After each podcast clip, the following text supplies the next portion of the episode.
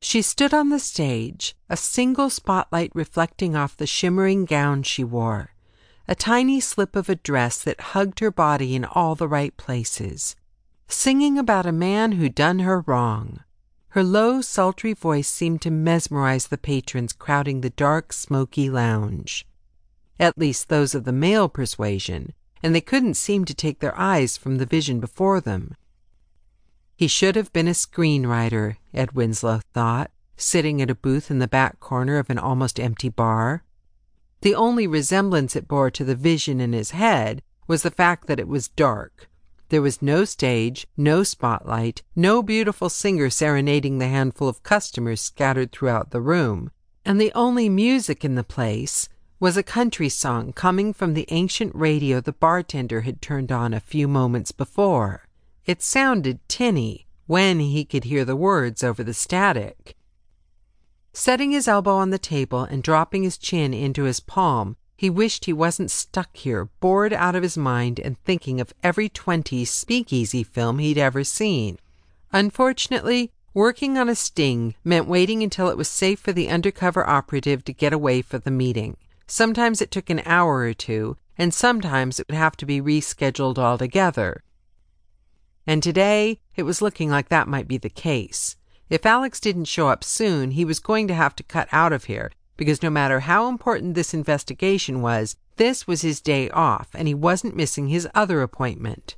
It was just too bad Saturdays were the most convenient days to meet up.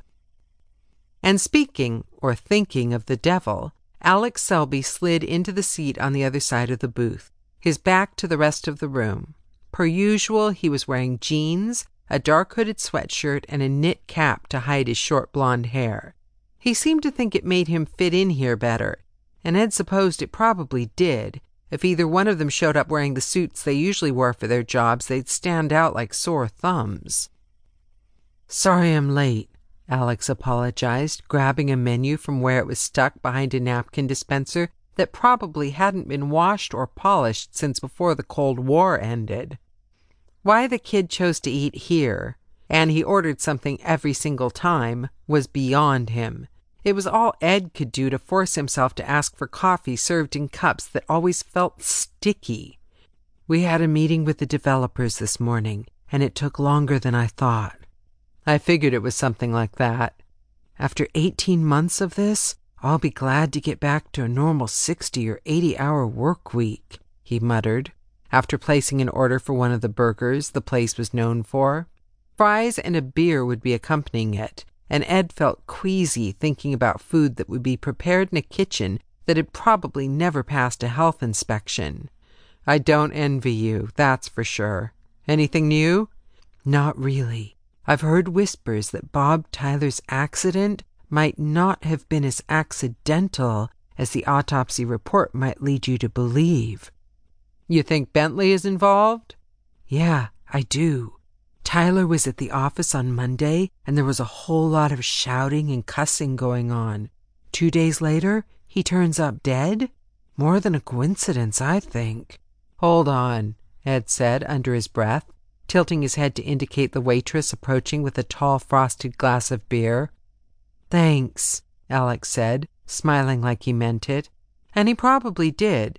For as stressful as his job was, Ed couldn't imagine pretending to be someone else for a year and a half. Greasy burgers in an old bar was more in line with the life of a cop than the five star restaurants Philip Bentley tended to frequent. Did you hear anything? Not much. The door was closed, but it was something to do with permits and test results. And I think it was for the McAllister project. They didn't sound happy about whatever it was. You might have someone do a little discreet digging. Definitely. I really hope something breaks soon, Alex said, with a long suffering sigh.